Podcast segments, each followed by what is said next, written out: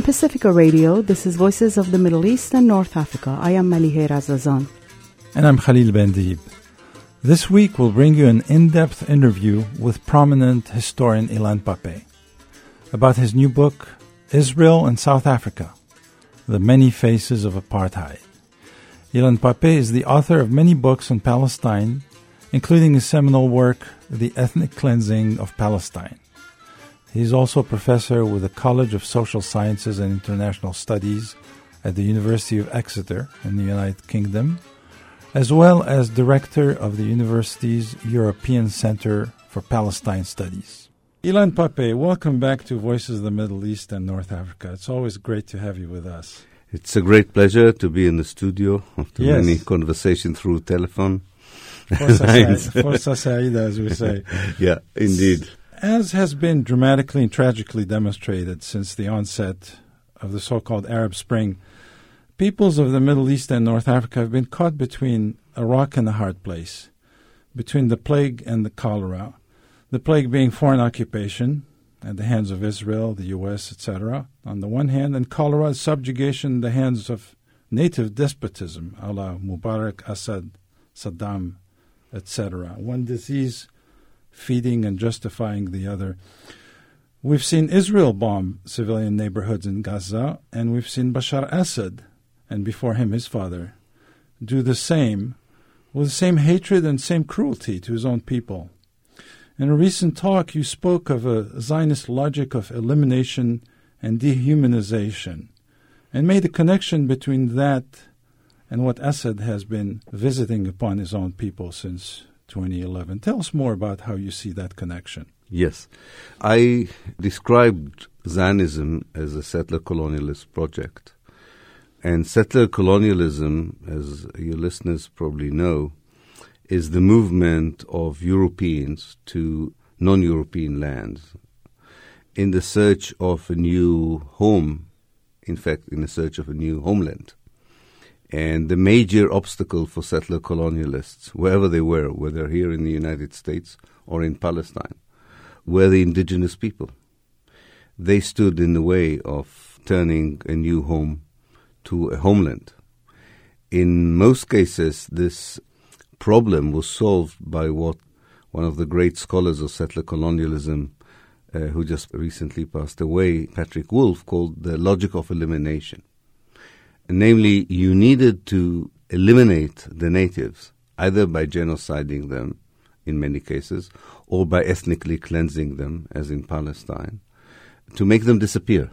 Because part of your belief was that you will always be challenged for your claim to the homeland if the natives would be there, or would be there in any position to claim what is really and justifiably theirs. I also explained that because so many of these groups who formed the settler colonialist projects, including the Jews who came to Palestine, were usually people who were themselves persecuted. They were themselves victims. That's why they chose to leave Europe. They needed to dehumanize the natives in order to justify the horrific solution they had for their problem. So, in many ways, the victim became a victimizer through this process of dehumanization. Now, I think that the Middle East itself, before the arrival of Zionism, did not experience these two logics. Definitely, there were cases of bloodshed, there were cases of wars, there were friction, but all in all, if you look at the 400 or 500 years in which the Ottoman Empire ruled that particular part of the Middle East, these kinds of logic were not working. They were not there. I think Zionism introduced them. This was one contribution to the violence of that kind that would ensue later on. But far more important was the fact that in the case of Zionism, this was licensed by the international community after 1945. So the message to the Arab world was that there are cases where logic of elimination and logic of dehumanization uh, can be not only accepted by the West, but even described as part of a democratic setup, a civilized nation, and so on. And I think that this is something that was very well learned by certain Arab rulers and even by those people who oppose them, like the Islamic State. Because they said, you know, we can use these logics either to protect our regime or to topple a regime because it seems to be an acceptable form of human behavior. All you have to do is to find out whether you can be the blue eyed boy or son or child of the West. And I think that's the connection. I made it clear that I don't think it's the only reason. Mm. It's not the only reason why we see the horrific scenes that we do see today in Iraq, in uh, Syria, in Yemen, and Libya. Of course, there are other reasons, and Western imperialism has a very important role to play in it, and one should not absolve Arab regimes and Arab societies from that violence either. But I think the particularly inhuman side of it, as you pointed out, the idea that you can use air force to bomb a civilian resistance, that you can use gunships and gunboats in order to quell oppositions that in most other cases at least would be confronted with police forces, not by the military might of a nation state or an imperial state. In that respect, the barbarization, the barbarization of the use of state violence in many ways was introduced by uh, Israel to the Middle East after 1948. As it was certainly by the French in North Africa, and I'm sure in other places by Absolutely. other colonial powers. Not that uh, those places were virgin of violence before no. those happenings, but uh, it was certainly ramping up whatever had preceded. Absolutely. If you think about it, what other case you had of massive expulsion of people in the Middle East before 1948? You had the one case of the Armenians, yes. definitely. Yes. It should be mentioned in this context. But within the Arab world, however violent or troubled were the relationship between communities, people used to return back to the countryside, used to return back to the home. Which uh, they tried in Palestine after 48. For them, it looked very logical. Mm. Okay, there was a battle, there was a war, there was violence. But the idea that you can change dramatically the political nature of a place, to change its identity by massive expulsions, is something that the settler colonialist project of Zionism introduced, I think. And as always in history, the next and third versions are far more brutal than the original. That's also a rule of history. Mm. And it's not surprising that the Assad regime would go further than the Israelis, and those who would fight the Assad regime can go further than the Assad regime, as we can see mm-hmm. sometimes. But that's the inevitable kind of trajectory that you have once the tool itself is introduced and legitimized. And when comparing what happened at the hands of the French colonial empire and what's happening as we speak in Palestine and around Palestine, the hands of the Zionists, uh, you point out a very important difference, and you very careful to always use the word settler before colonialism. Explain to us that distinction that you would see, for example, between the French in Algeria and the Zionists in Palestine. Yeah. Probably the best way of explaining this difference is to remind ourselves of a very interesting dialogue that took place between the very small group of anti Zionist Jews inside Israel and intellectuals and thinkers on the Palestinian left in the 1970s. The anti Zionist Jews understood something that these Palestinian intellectuals at that time failed to see that Zionism is not colonialism but settler colonialism. Namely, if the Palestinians wanted, and they wanted in the 70s, to adopt the FLN, the Algerian National Liberation Movement, as a model, it means that they also adopt their plan as a model, namely right. expelling the French settlers from Algeria and pushing them back to France. And like other liberation movements, the colonialists have somewhere to go to and should go there. So part of the solution or part of the decolonization was getting rid of the colonialists themselves in a way. And the anti-Zionists said, we are much more impressed with the ANC as a model because the ANC takes the settler community as part of the reality, but just claims that this settler community has to live under different conditions Mm-hmm. and has to have a different kind of relationship with the natives. And there's a certain act of rectification, compensation, redistribution of resources that has to be done in order for that particular kind of decolonization to succeed. So I think it's important, especially today. I'm not sure what I would have said in the 60s had I been a Palestinians. Maybe I would still hope that most of the Jewish settlers, especially after the Holocaust, had somewhere to go to, and that would be the best solution because of what they were doing to me And get back your house. and get uh, back my and house. Your land. Exactly. But I think, especially in 2016, this model is not going to work. We understand it. As uh, the Palestinian intellectual Azmi Bishara says rightly, when you have a third generation of settlers, they become an organic group. They can be a very nasty organic group, but they are an organic group. Namely, whatever you think about the term liberation, it has to include them.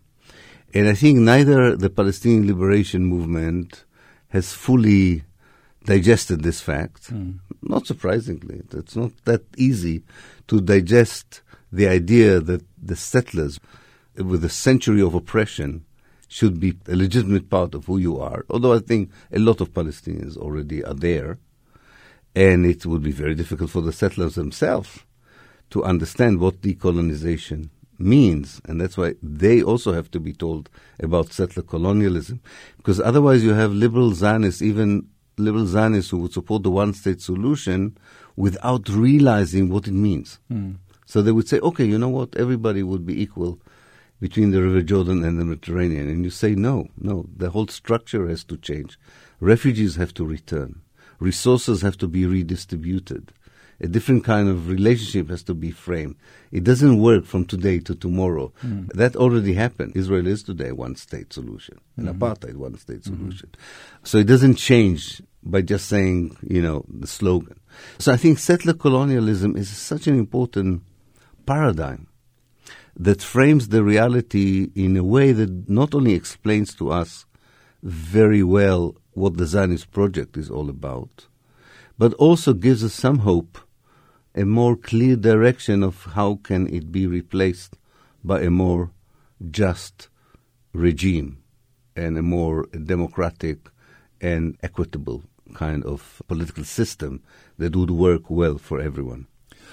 You know, I'm always struck as I know more about by reading your books and others about the parallels and differences between what happened in my country, Algeria. I was born a colonial subject, and what's happened in Palestine is happening as we speak.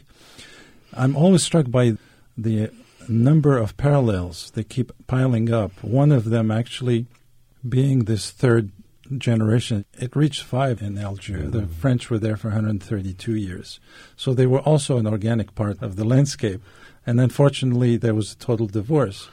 But uh, the little asterisk I wanted to add, and it's more of a another parallel rather than the contrast, is that actually the program of the FLN, unbeknownst to a lot of people who remember what happened as a result of the war of independence, the program was not for expelling the mm-hmm. colonialists. That, that is true. The program was to assimilate them again, ANC style, everybody being equal, etc. Of course, there would be some redistribution. The so-called French was really a bunch of Europeans and some native Jews too who had been assimilated too That's right. to the colonial 10% of the population would have to redistribute. But it wasn't a program of actually expelling people into the sea. That was never part of the, No, not to the sea, of Right. course. I'm talking about or, or to France. Uh, to France, not, not even to France. Right. I'm just saying how the Palestinians understood the Understood it, success. yeah, they You're- You're absolutely right. Right. In fact, in Exeter, we have a program, a cluster, which is called Settler Colonialist Studies, and we include Algeria in it. yeah. So academically, Yeah. f- we include Algeria in it exactly for the reasons that what you are saying. Right. But politically, in the 70s, well, maybe not in the 70s, but today definitely, Mm. it is important to send a message of the relevance of the ANC as a model because it comes with a whole baggage. It's not Yes. just the ANC. Yes. It's the baggage of the apartheid, what didn't yet happen in post apartheid South Africa is also a lesson to us, yes. not just what happened successfully, but of course all the successful struggle to topple apartheid down. And so I think there is something in the commonality between the settler colonialist project of the whites in South Africa with the settler colonialist project in Palestine, which is even more powerful. In fact, the Zionists very early on said very clearly, we are emulating, we are building our model on the South African case. They had very good connection with the white supremacists in South Africa. They admired them. And in many ways, they gave them a lot of ideas of how to solidify the settler colonialist project of Zionism in Palestine. And maybe this is kind of an historical coincidence, but the telling one that the year apartheid became an official law in South Africa is the year that the Nakba happened, 1948. In fact, both projects used the Holocaust in order to justify their actions in 1948. Even the uh, South African? Even the South African by saying, you know, we are uh, under danger. We are under danger and we have to protect ourselves. Because we're a minority? We're a minority. I see. Yeah, because we're a minority. Mm. And both were exempted by a United Nations and international community that said everywhere else we would like to see decolonization. Everywhere else, the Americans said we are not supporting British and French colonialism. The Americans didn't support, at least not officially, French colonialism in Algeria. But they said, well, Palestine and South Africa are different. Mm. They are not colonialism. There are uh, redemption. There are white people who have rights, and they are under danger from the non-white people who refuse to legitimize them, and we have to help them, and so on and so forth. So these were very important parallels. But you're absolutely right. As I said, when we teach settler colonialism, the Algerian case study has a lot to teach us about the Palestinian case study.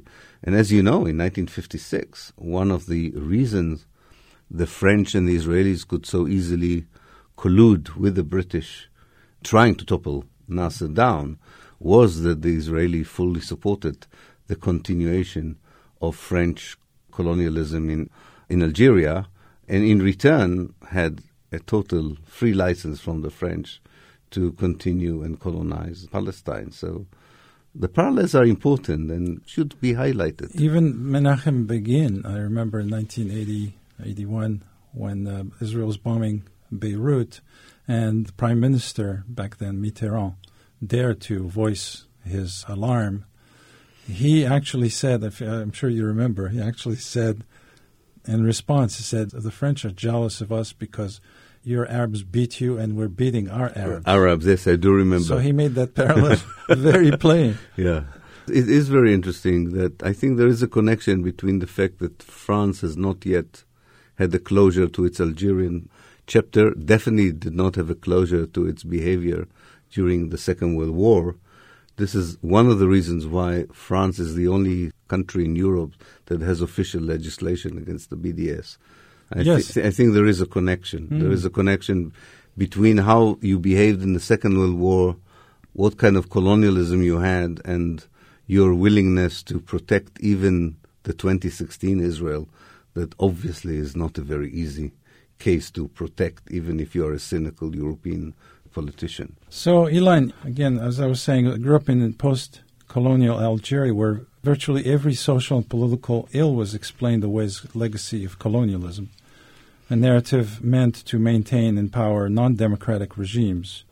And yet, as we've witnessed the past few years, not every catastrophe is attributable to colonialism, past and present. Absolutely. When it comes to the question of Palestine, there have been two opposing visions among some Arab intellectuals.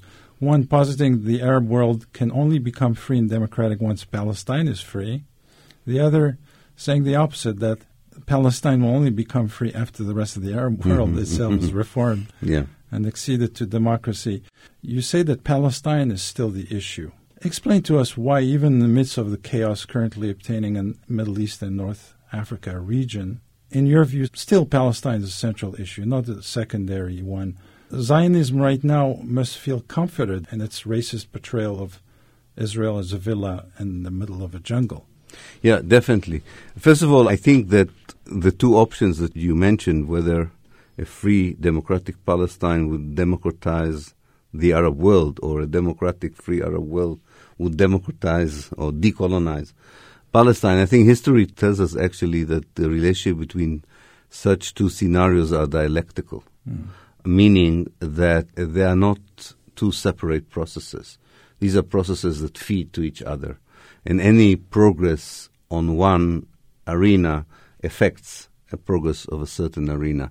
And in this respect, Palestine is still the issue because it is part of the obstacle, kind of set of obstacles that really disable a genuine conversation about human rights and civil rights in uh, the rest of the Middle East. The real core problem today in the Middle East, however you look at it, is the issue of human rights and civil rights, whether it is violated by regimes or it's violated by opposition movements that oppose the regimes. The issue is the basic rights of people to live, to express their views, to live the way they lived always, you know, the kind of things we had in the Middle East. Quite admirable, a way of live and let live kind of culture that has been totally destroyed, first by the colonialist powers by pitting groups one against the other, and then by Arab regimes themselves who found that such a system does not benefit them. And like Frantz Fanon told us, post-colonialist regime can be as colonialist as the colonialist regime they have destroyed. Now, within this context, in order to have a genuine conversation, as I understand it as an historian, you cannot have exceptionalisms. And Palestine is still the issue because of its exceptionalism. And its exceptionalism is very deep. You know, people in America would immediately say to me nowadays, because they know a little bit more, they would say, yes, but also Saudi Arabia enjoys exceptionalism. And I said, yes, but I'll give you an example what the difference between the Zionist exceptionalism, which I think contributes to the disability to solve the problem. I don't think it's the only source of the problem. I already described why Zionism is part of the inhumanity we see.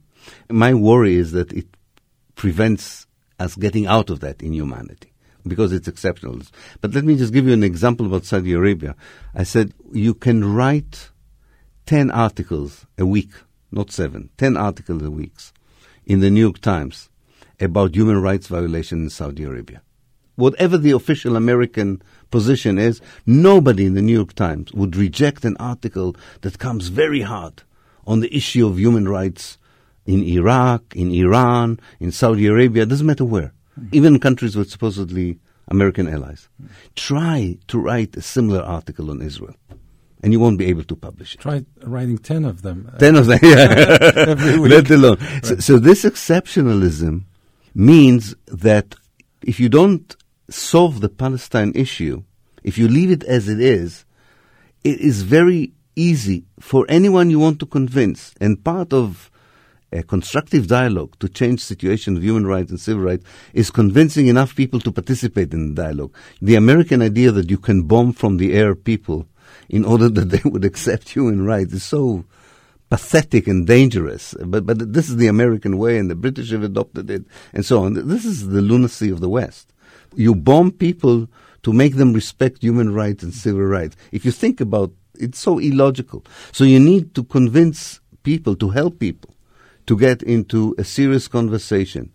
Now, people immediately in the Middle East would point to Palestine and say, but we understand that in this conversation you will not include Palestine. And they wouldn't. The West will have a conference on human rights in Paris. This never includes Israel. Mm-hmm. It's amazing. Right. It's, you know, I checked it. it. Never. The only group that does put Israel as part of it is the, the United Nations Council of Human Rights, which the American, the British, everyone else in the world regards as an insignificant, ridiculous body that has no teeth or significance. Right. So I'm talking about significant bodies. Mm. They would never include. And people in the Middle East said, so where is the conversation here? Whether these people are Bashar Assad or people who might have criticized Bashar Assad from the inside, whether these are supporters of the Islamic State, doesn't matter. It doesn't matter. I think that Palestine is the major obstacle that you have to remove to give a chance for a different Middle East. Again, to make a different Middle East, you need to change many other things. It won't be enough to change the nature of the regime in Palestine and Israel. But you will not have any chance Zionism would have the international immunity it still enjoys today.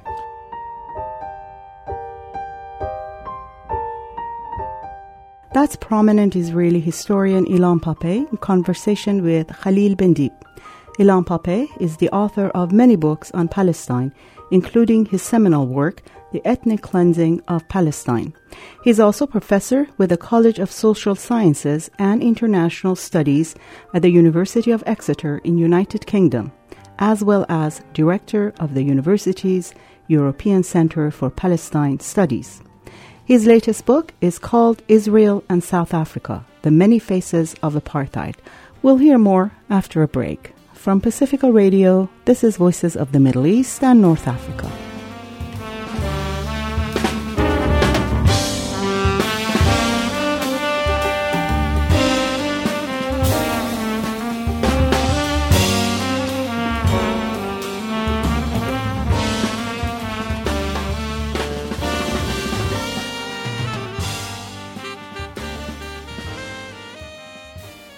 You have just edited a new book discussing the parallel between South African apartheid and occupied Palestine. Ever since Jimmy Carter broke the taboo, that has more openly become an issue, and the burgeoning BDS movement has certainly seized upon this analogy to help inspire and energize their movement.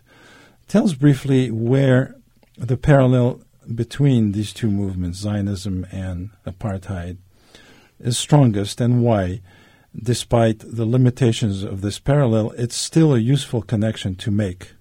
Absolutely. The purpose of the book was to say to activists it's very clear the level of activism, the parallels are striking. I myself, individually, but a lot of my colleagues as well, were very supportive of the student initiative to call the major activity on every campus in the world in support of Palestine, the Israel Apartheid Week. But we are also academics. We're not just activists. And we thought it was very important to tell the, especially the young activists, when you do this, also understand the differences, not just the commonalities. And the differences, I always say, they're a bit like what Desmond Tutu used to say when he came to visit Israel and Palestine. He said, I met Palestinians who lived in conditions which were much better than those of the Africans under apartheid, but I met many and many more Palestinians who lived in conditions which were worse than apartheid South Africa. And that kind of spectrum of Israeli apartheid is important to understand because that spectrum provides the shield of immunity we talked about before.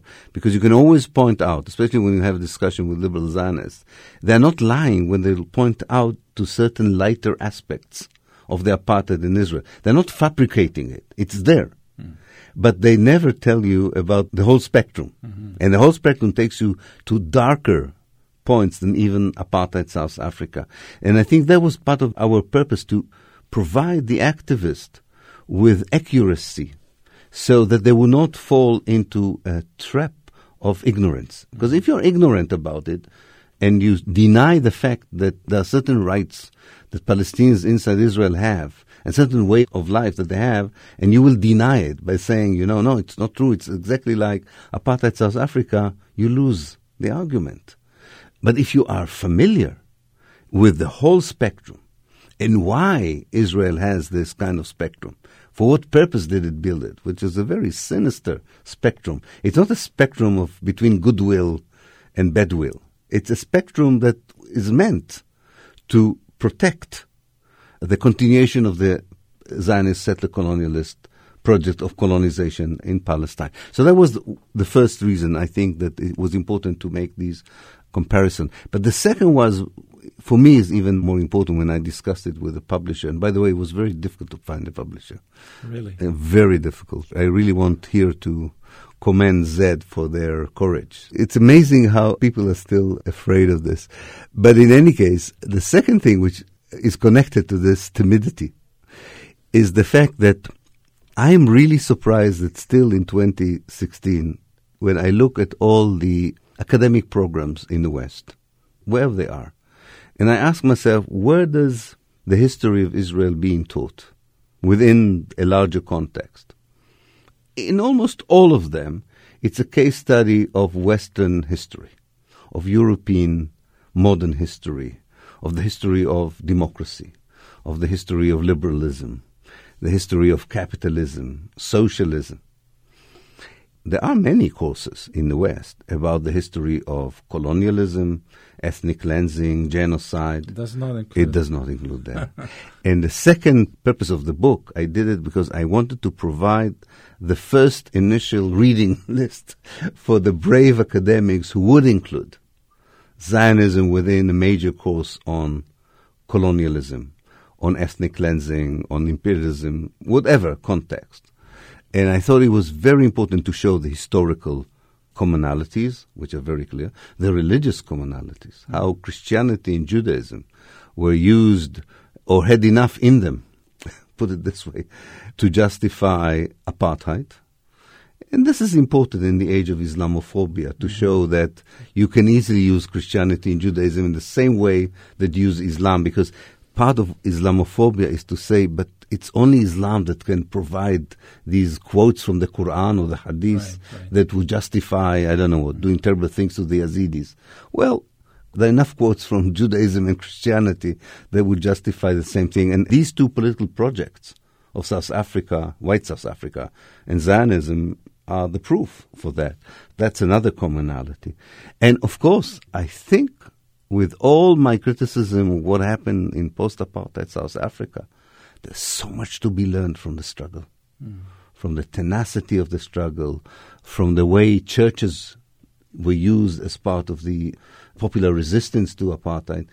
I don't see mosques in Palestine being used like this. I hope they will be used like this. So we're talking in the book also about it's a really like a forensic examination of the liberation movement in South Africa as a kind of history lesson that tells you a lot of what still can be done in the case of Palestine to make the liberation project of Palestine in 2016 make it a successful project. Notwithstanding the American left's general refusal to acknowledge the hegemony of Zionist power in the U.S. and in the West when it comes to Middle Eastern policy, the backlash against any show of sympathy for the Palestinian cause has become so fierce here in the States that certain academics and intellectuals have become virtually unemployable. Witness what happened to Professor Norman Finkelstein, Steven Salaita, etc., who had to exile themselves, as have you, from Israel to remain gainfully employed and safe.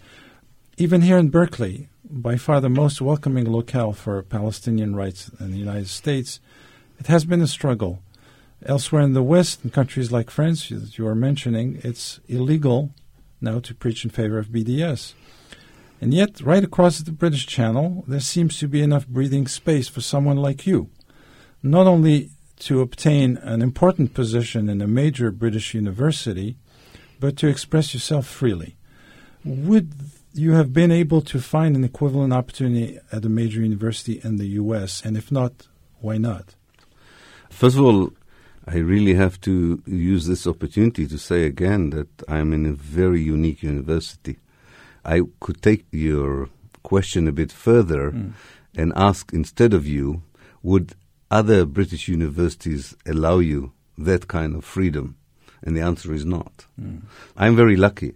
It's not only luck. I chose that university because it had a very good record of freedom of speech, and I felt that they would be steadfast. And they had to be steadfast. How are they funded?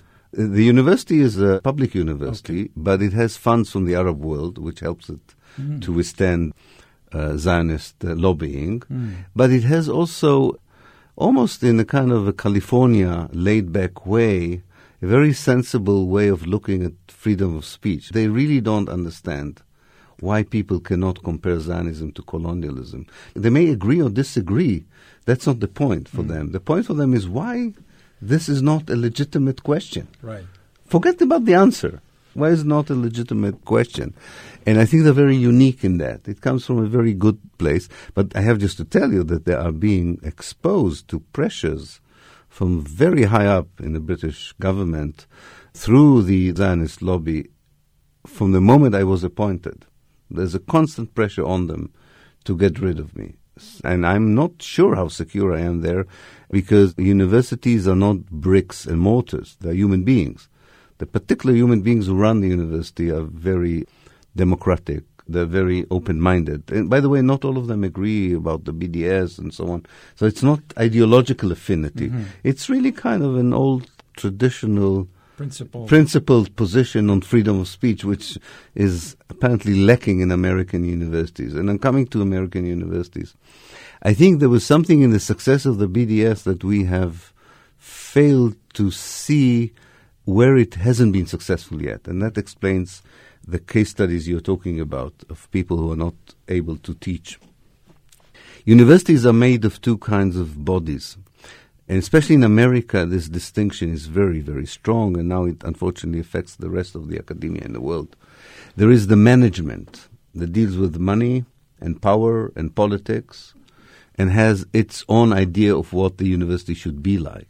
And then there is the body of faculty that have a different perception of what university is all about. There is no doubt, and it would have been very surprising if not, it wouldn't be like this. There's no doubt that the vast majority of people who are academics, especially in humanities and social sciences, cannot see themselves supporting Israel. So their rejection of Israel has maybe degrees of strength and conviction, but not in principle. And this explains, by the way, the success of the BDS to move from one academic society to the other. And now we are in the midst of voting for the American Anthropological Society, which I hope would follow the models of the others, and I'm sure they will, by the way, to continue. But there is the management, and the management acts like political elite. And I think it's important to see the parallels between the difference between the position on Palestine among civil societies in the West and the position of their political elites. The political elites do not represent democratically the ideas of most people on Palestine. Now, the reason is very simple, and the Israelis are aware of this. They're losing. I'm very optimistic, I must mm. tell you. They're really losing it because you cannot use F 16, bribery, intimidation on civil society. You cannot. You cannot force a moral issue through bribery and intimidation. But you can do it with political management. Right. You can, do it. You can fire them. You can stop exactly. You funding. can stop fu- funding. You Yeah. can tell them they will not be elected. They're only interested anyway in short-term political Their dividends. yeah. They're not interested in what happened ten years from now. So this is where the Israelis find it successful. Why are we witnessing a vicious Israeli attack on the leader of the Labour Party in Britain, Jeremy mm. Corbyn? Because it's the first time that someone slipped through their hands who, at least officially, is part of the political elite. I mean, don't underestimate the importance of the position of the leader of the opposition in the British Parliament. That's a powerful, both symbolically but also in political terms. It's a very powerful position. And he was not elected by chance. There was an overwhelming vote for him mm-hmm. with a very clear agenda on Palestine. With a very clear idea. In fact, he would be the first to say that one of the reasons he became so popular was because he was so clear on Palestine. Hmm. And this is a red light for the Israelis. That's why they're doing horrible things in England to try and assassinate his character and undermine his position. Because apparently there are people in the management now, and I hope this would also affect the universities, and I'm sure it will one day, that say we cannot support Israel anymore. And I think the firing of people, I hope, are the last battle over the universities, not just as body of faculties, but also as political bodies of management and finance. I hope I'm not over optimistic, but my feeling is that, like politicians, sometimes they are convinced not because you've given them strong moral reason to change their mind, but because it's not electable anymore. It's not beneficiary anymore. To a lesser extent, we've seen some of that in this country with Bernie Sanders. Absolutely. Absolutely. Who was never really famous for his engagement in Palestine, but has been courageous during this campaign. Absolutely. Absolutely. Should be commended for that. Of course, what he says to people like us sounds a bit too little and too late, but we have to take it into a context. Exactly. We have to take it into a context. And I can see it in Europe too. Zionism always benefits from certain, to my mind, temporary, I call it historical distraction, that people without profound analysis uh, mistake them for Zionist successes. I'll explain what I mean. In Europe, Zionist official spokesperson of Israel can say to themselves, oh, Palestine is not the issue because everybody is dealing with a refugee issue. Right. Or Palestine is not the issue in America because everybody in America is worried about the Islamic State. Right. This, I think, is misreading temporary historical development and not understanding that these are temporary distraction from a trajectory that they have no power to stop.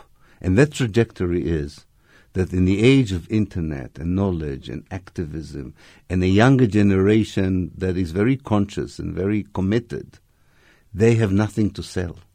They have nothing to sell. They rely on the Islamic State to be the distractor, rely on the problem of the refugees from Syria to distract people from the moral issues of Palestine they're out of ammunition. They're out of ammunition, exactly. they don't even use anti-Semitism anymore. That was overdone anyway. It has lost its It's lost its fun. It's so difficult to sound optimistic because from here I'll go back to Palestine, and the young students in Birzeit, they would probably would listen on the internet to this interview, and they would say, "Why have you been again so optimistic? You know nothing has changed in Ramallah, nothing has changed in Halil, and everything is actually worse than it was." And I would say to them, "Yes." In Khalil, you mean Hebron. Hebron. Hebron. Yeah. So people won't think you're talking about me. you. That's the Arabic uh, name for, name for Hebron. Hebron yes. yes. And I would say to them, you're right. I fully understand your desperation and frustration. But, and frustration. But believe me, there is an historical process that is working in your advantage. The fact that you don't see it on the ground is, is sad, is worrying, by the way, because it means that you are in for another year of horrific things. But at least you have to draw some courage from the fact that these are processes are real. First of all, we're not imagining them. Mm-hmm. We can prove them. Yeah. They are real, and they are moving ahead. And steadfastness in this respect would lead us all to see the results, if not in our lifetime, someone else's lifetime. Yes. The movement of history. The, Absolutely. The cliche, but it's true. When you see a country like the United States that 50 years ago officially was discriminating against some of its own citizenry. Exactly. It's no longer the law, as we still have problems, but we're going in the right direction. France, a lot of the countries that are also melting pot are also moving in that same direction. I told a group of impatient students in Santa Cruz that they don't understand how much America even has changed. I told them 15 years ago I couldn't talk in any campus in America. I just couldn't. And now there isn't one campus where I cannot give a talk. And I just wanted to tell them, you know, you describe something which is true, which is very depressing and kind of uh, annoying, but you have to see it the historical process. Things have changed from the time when in a campus to mention the word Palestine was to mention terrorism. Yes. I said to them, Israeli ambassadors find it very difficult to enter an American campus, not a Palestinian activist. It's not a symbolic change. No, it is a profound change yeah. that should encourage us without being ignorant of the destruction on the ground, of course. Which brings me back to Bernie Sanders. Not only does it make sense that by conviction he would be certainly less Zionistic than the others? But even were he somehow not true to his feelings, the movement pushing him, all these young people voting for him, would dictate that he would have this more open minded, more futuristic perspective. Absolutely. And I think you hit on something that people tend to ignore. The current political elite in places like France and Germany, where are still very pro Israeli and anti BDS, and in America too, the current politicians are around the age of 35 to 45. And they're still behaving as the previous political elite, but behind them, those who are in their early 20s uh, have different expectations from politics and economics because of the crisis of 2008.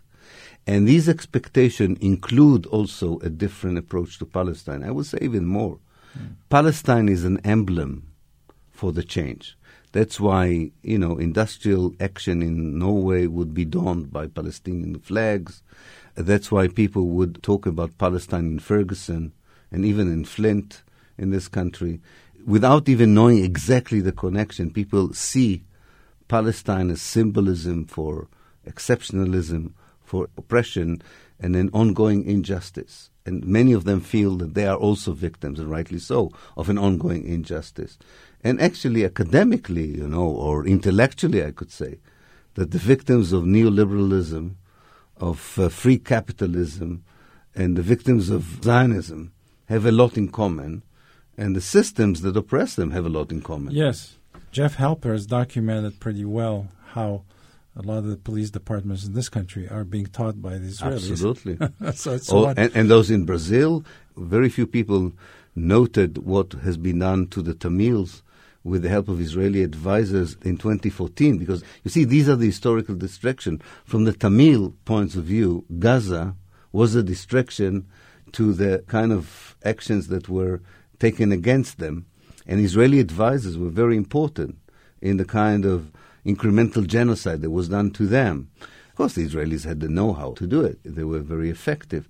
The advice to the Indians in Kashmir, I think we need to do much more work on these connections, there's no doubt, because they can really enhance the struggle for a better world with Palestine as a real kind of case study and inspiration for the other struggles. You just mentioned Norway. I was going to ask you why, in your opinion, Norway, Sweden, some of the Scandinavians seem to be more ahead of the curve. Is it yeah. more democracy? Is it a better education, better media? Why is it that the Zionist propaganda uh, juggernaut seems to have less of a grip on those countries. Yeah. I think there's a difference, by the way, between them. If you start from the north and you go down to the south, it gets worse. Mm. Denmark, for instance, is right. not Denmark is not, is not a clearly pro-Palestinian uh, community. Norway is a case in point, and the case of Sweden and Norway is not the same. Norway is a country that, despite phenomena like Quisling, a prime minister who collaborated with the Nazis and became synonymous mm-hmm. for collaboration. The vast majority of the people felt they were under harsh military occupation. And almost any activist on Palestine that you meet in Norway, and that, by the way, shows how anti Semitism has nothing to do with this, mm. would tell you we know what we suffered under five years of occupation. We cannot begin to imagine what it means to be under 50 years of occupation. I think for them, because they don't have the baggage that other Europeans have, occupation is occupation. Genocide is genocide. Ethnic cleansing, which by the way was very ripe in the north of Norway. Yes. Ethnic cleansing, exactly. Mm. They know what they are. And they didn't come to the conclusion that only Germans can do this to other people. They know that anybody can do it to anyone. And they see clearly the Palestinians as victims not of five years of these policies, but of hundreds of years of these policies. And it's very deeply rooted. It was very interesting. The Israelis went to PR people mm. in Norway mm. to help them brand Israel as a groovy place, as a good place. and the Norwegians said to them in 2016, professionally they said to them, not ideologically, right, they said, we right. won't take your money, it would be a waste of money. we cannot brand you. There's we nothing could, we can do. there's do. nothing we can do. Nothing to do with our. And they told them, we're talking now as professional. Yes. In Norway, you cannot do it. You are the occupiers. You are the colonizers. You are the ethnic cleansers. Now, Sweden, I think, despite its a kind of role in Second World War as a neutral country, was saving Jews. Mm-hmm. And the people, and we forget this chapter in history, is very important to Sweden. The people who saved the Jews went to help the Palestinian refugees. And the most important among them was the Count Folke Bernadotte, mm. who received a Peace Prize for what he did to the Jews, helping them to run. Right. And he was assassinated by the Zionist movement. Mm. And his crime was he said that refugees should be allowed to go back home. That was his crime. That was his crime. And this is part of the Swedish legacy that explains why the Swedish foreign minister is the only one who calls a spade a spade when she said that the Israelis are assassinating children in the last three or four months, calling them terrorists and so on. There are historical reasons. And in fact, I think as an effective solidarity movement should study each country to see exactly where the commonalities are, where the sympathy comes from, and so on. And there's still a lot to be done, actually, to make sure that the civil society one day, as in the case of South Africa, would drag, probably screaming, the political elites to take action. One Norwegian activist we had on this show, he wasn't really sure why Norway was so special. But one thing he told me was that the media would not dare to lie to people about Palestine because mm. people were just too informed, too, too well informed. And part of it might be the fact that in Norway, the media are subsidized by the government, regardless of ideological content. But I'll tell you where it started. Mm. It really started, I forgot that chapter, which is very important. If you remember, after the first Israeli invasion of Lebanon in 1978, even before 1982, the United Nations created a kind of United Nations force that was supposed to separate Israel and some of the Lebanese factions the major military component of the United Nations military force came from Norway, Sweden, Denmark. Mm. And most of these, I interviewed some of these uh, soldiers, I mean, not professionally, just talking to them. And they told me they went as Zionists and they returned as committed pro Palestinians because they saw with their own eyes. And this is just, they didn't visit the West Bank or the Galilee. It was enough for them to see how the Israelis treated the people in southern Lebanon to become committed for the case of Palestine. So I think that's also an important part of this legacy. In fact, that is the model that later worked so well with the international solidarity movement. And in fact, that worried the Israelis much more than the BDS for a while. Young Europeans or young Americans like Rachel Corrie, who are five or ten minutes within a Palestinian area, any Palestinian area, between the River Jordan and the Mediterranean, have no doubt morally where they stand. Mm. And this is why you have this incredible phenomenon in Ben Gurion Airport, which is the only airport in Israel, right? You can only enter Israel mm. through the air. Mm. When you leave the gate, there are six to seven very conspicuous people of the security service. And they are not profiling people with beards who look like Osama right. ibn Laden, right.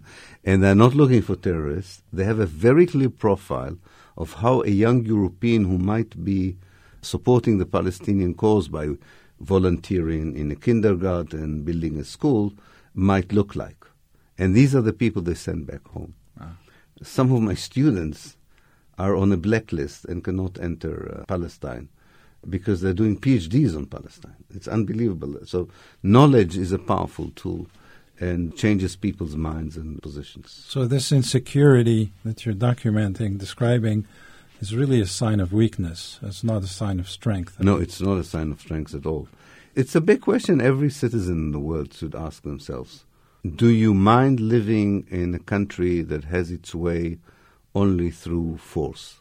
Or would you like to have at least a modicum or a measure of morality injected into the policies of the people who represent you. And Israel has nothing to sell morally anymore, probably never had. Doesn't have anything today to sell morally. Uh, one of the things it had was the story of the Holocaust, which was all yeah. too real for a long time. Absolutely. And perhaps these new generations are starting to decouple what happened to these victims in Europe from what's going on today. Absolutely. They understand that you have to have a universal collective memory of the Holocaust. I think that's what they want, either as Germans or as Italians or as Americans. First of all, they saw other genocides happening after the Second World War. They saw practices against the Palestinians that reminded them of Nazi practices. And therefore, this whole manipulation of the Holocaust memory to justify Zionism is not working. It's just not working anymore. There was a fantastic scene in a Yoav Shamir film called Defamation, where they showed these young Israelis, 13, 14 year old, being transported to the Ukraine to one of the terrible death camps there, where a lot of Jews right. were murdered. And there was an interesting disconnect there between the leaders of that excursion and the young people who were feeling at some level manipulated. And they were not really connecting the way that their elders were Elders trying, to, them, yeah. trying to fanaticize them and say, look, this is what happens to Jews. That's why the Israeli education system is rethinking the whole idea of compulsory trips of young Israelis They are. to, to yeah to the extermination camp. They thought they would come back convinced that Right. Israel has the right to do anything it wants to defend itself. But this is not how they come back. So That's very that- good to hear. I didn't know yeah, that. yeah, So that, they're rethinking. It backfires. Mm. It backfires. Like Taglit backfires. The idea of bringing young American Jews to fall in love in Israel and showing them the West Bank, and you don't fall in love in Israel after a trip in the West Bank, even if it's totally orchestrated and guarded and supervised by Israel. These kids know too much. Mhm. It's not a stupid generation. This is a generation that is exposed to things, has sensitivities. And the Israelis are lost, by the way, for any campaign that can enlarge the moral electorate that is shrinking. And without that moral electorate, I think we have a chance to do something better. They're swimming against the tide of history. Absolutely. I hope we are right in this.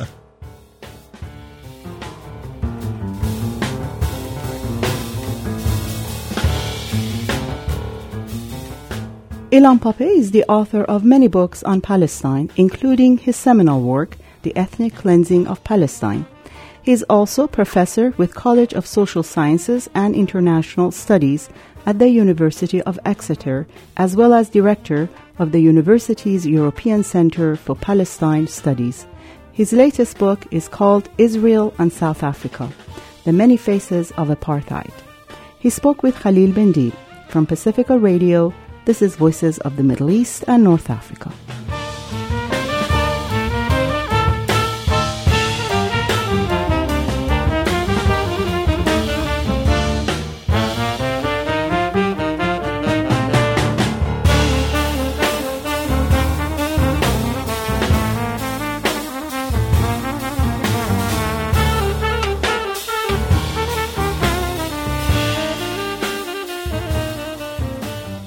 That's it for us this week.